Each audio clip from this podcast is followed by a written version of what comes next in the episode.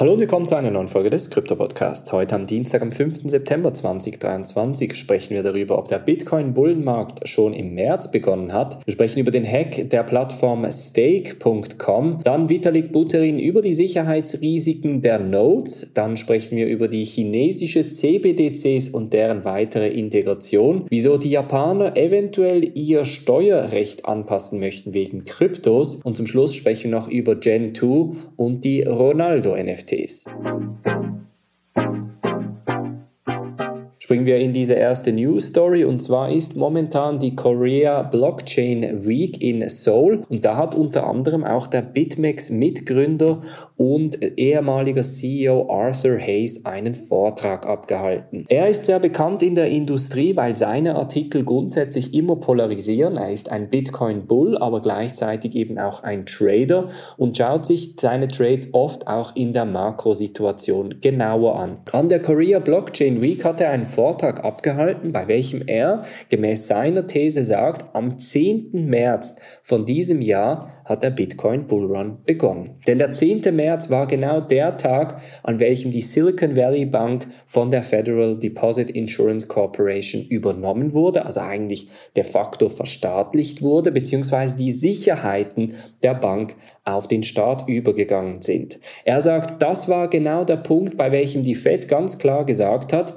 Fiat-Geld interessiert uns eigentlich nicht, wir drucken es, wann und wie wir wollen. Er sagt gleichzeitig, dass die einzige Alternative für dieses Modell eben auch der Bitcoin sei, denn Bitcoin ist ja in der Anzahl limitiert, in der Theorie 21 Millionen, in der Praxis eher 17 Millionen, wegen Hacks und verlorenen Bitcoins etc. Aber er sagt, genau dieses Modell wird um einiges besser funktionieren als das Modell des US-Dollars. Ganz interessant ist auch seine These, dass die Fed sehr wahrscheinlich in den kommenden Monaten trotzdem die Zinsen anheben wird, aber er auch hier nochmal bestätigt, dass aufgrund der Aktion vom 10. März die Fed bereits bestätigt hat, dass der Bitcoin-Preis weiterhin ansteigen wird. Seit dem 10. März hat der Bitcoin-Preis etwa um 26 Prozent zugelegt und steht jetzt eigentlich gar nicht so schlecht, wobei es eben in den letzten Tagen zu einer kleinen Korrektur gekommen ist. Sollte es jetzt nochmal zu den Zinsanhebungen der Fed kommen, erwarte ich, dass wir doch nochmal ein volatiles Q3 und Q4 erwarten werden. Danach sollte idealerweise die Fed den sogenannten Pivot machen und idealerweise auch die Zinsen reduzieren. Das sollte die sogenannten Risk-on-Assets dann wieder beflügeln und somit natürlich den Bitcoin-Preis wieder idealerweise in die Höhe treiben. Dann sprechen wir über Stake.com, das ist das Online-Krypto-Casino, das oft Werbung gemacht hat auf unterschiedlichsten Plattformen. Die wurden gerade am 4. September gehackt, wurden knapp 41 Millionen US-Dollar gestohlen. Sie sagen, keinerlei Kundengelder seien davon betroffen, allerdings wurden unter anderem die Hot Wallets bestohlen. Etwa 15,7 Millionen US-Dollar aus Ethereum, 7,8 Millionen US-Dollar aus Polygon und weitere 17,8 Millionen US-Dollar aus der BSC-Chain wurden dabei gestohlen. Wie sie nun an das Geld zurückkommen, bleibt natürlich eine andere Frage, denn Stake behauptet, dass diese Hot Wallets keinerlei Kundengelder beinhaltet haben.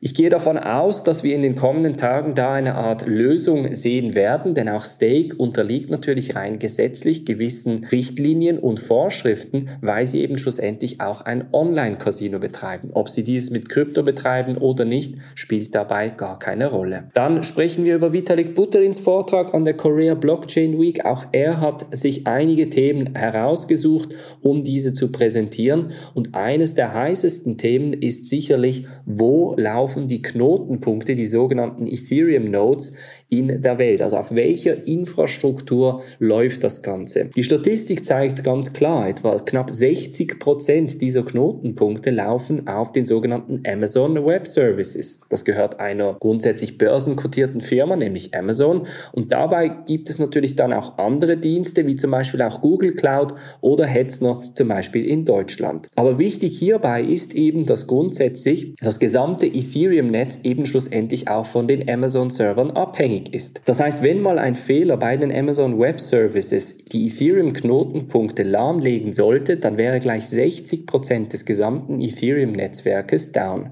Und das würde natürlich rein von der Infrastruktur her sich verheerend auf das Ethereum-Netzwerk auswirken. Was ist die Lösung? Das ist eine der Fragen, die Vitalik Buterin in seinem Vortrag vorgeschlagen hat bzw. diskutiert hat.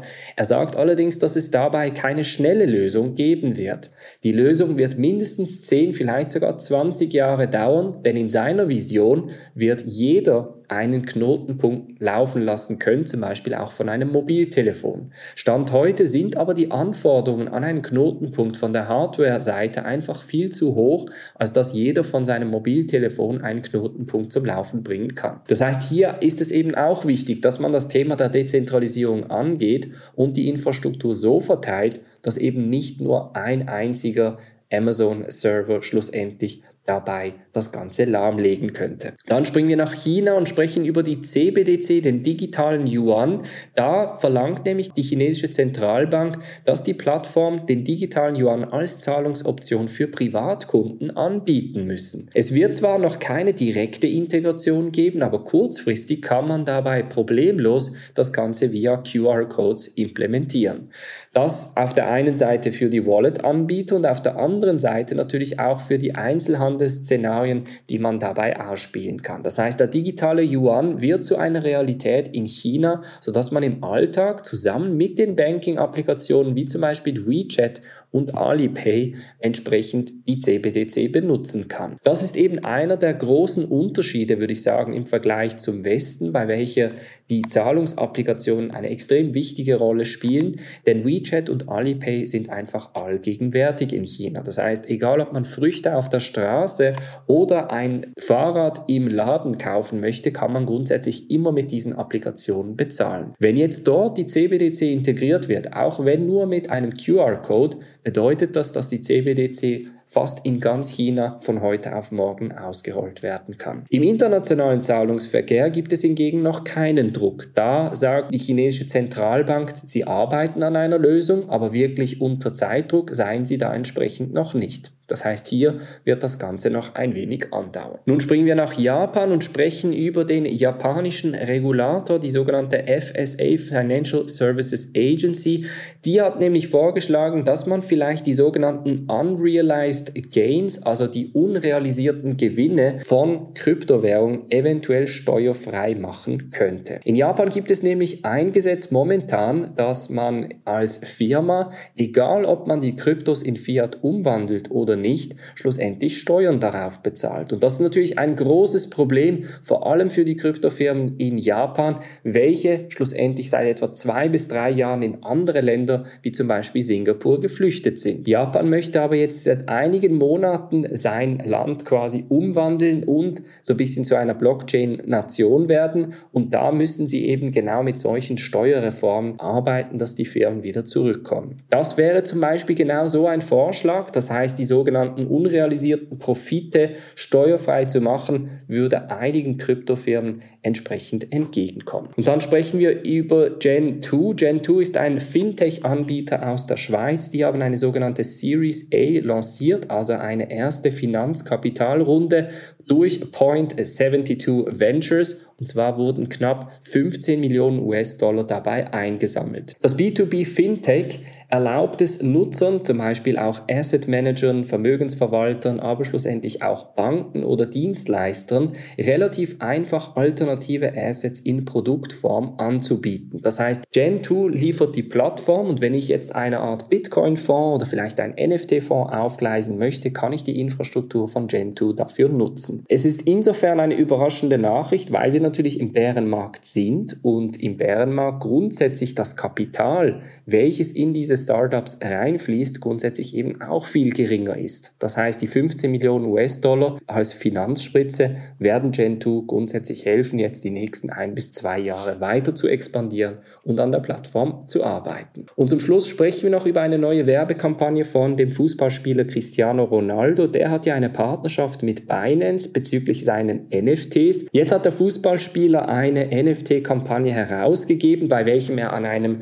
Lügendetektor angeschlossen wird und dabei Fragen beantwortet wie wird Portugal die Weltmeisterschaft gewinnen oder wird Cristiano Ronaldo weiterhin auf der höchsten Stufe in seinen 40ern spielen? Er beantwortet beide Fragen mit Ja, bei welchem der Lügendetektor auch sagt, dass er die Wahrheit sage. Ganz interessant ist natürlich die Partnerschaft, weil er das T-Shirt von Binance dabei anhat und jetzt eine neue NFT-Kollektion herausgegeben hat. Es kann also durchaus sein, dass auch hier weitere NFTs herausgegeben werden und sicherlich eine der spannendsten Partnerschaften in der Kryptoindustrie, weil wir hier natürlich einen Weltstar haben und gleichzeitig einen Marktführer und diese Kombination relativ gut auch marktübergreifend funktionieren kann. Im Vergleich dazu, wenn man ein lokales Fußballspiel sponsert und sagen wir eine Bayern München Arena in die Binance Arena umbenennt, dann ist das natürlich ein lokales Sponsoring. Das heißt, die Person in Asien kennt sich dabei vielleicht in der deutschen Bundesliga nicht so gut aus, aber wenn man von Cristiano Ronaldo oder von Lionel Messi spricht, dann weiß fast jedes Kind auf der Welt, welcher Fußballspieler das effektiv ist. Und das ist natürlich so ein bisschen die Power hinter diesem Sponsoring, das Binance mit Cristiano Ronaldo tätigt. Das war's von der heutigen Folge. Wir hören uns morgen wieder. Macht's gut und bis dann.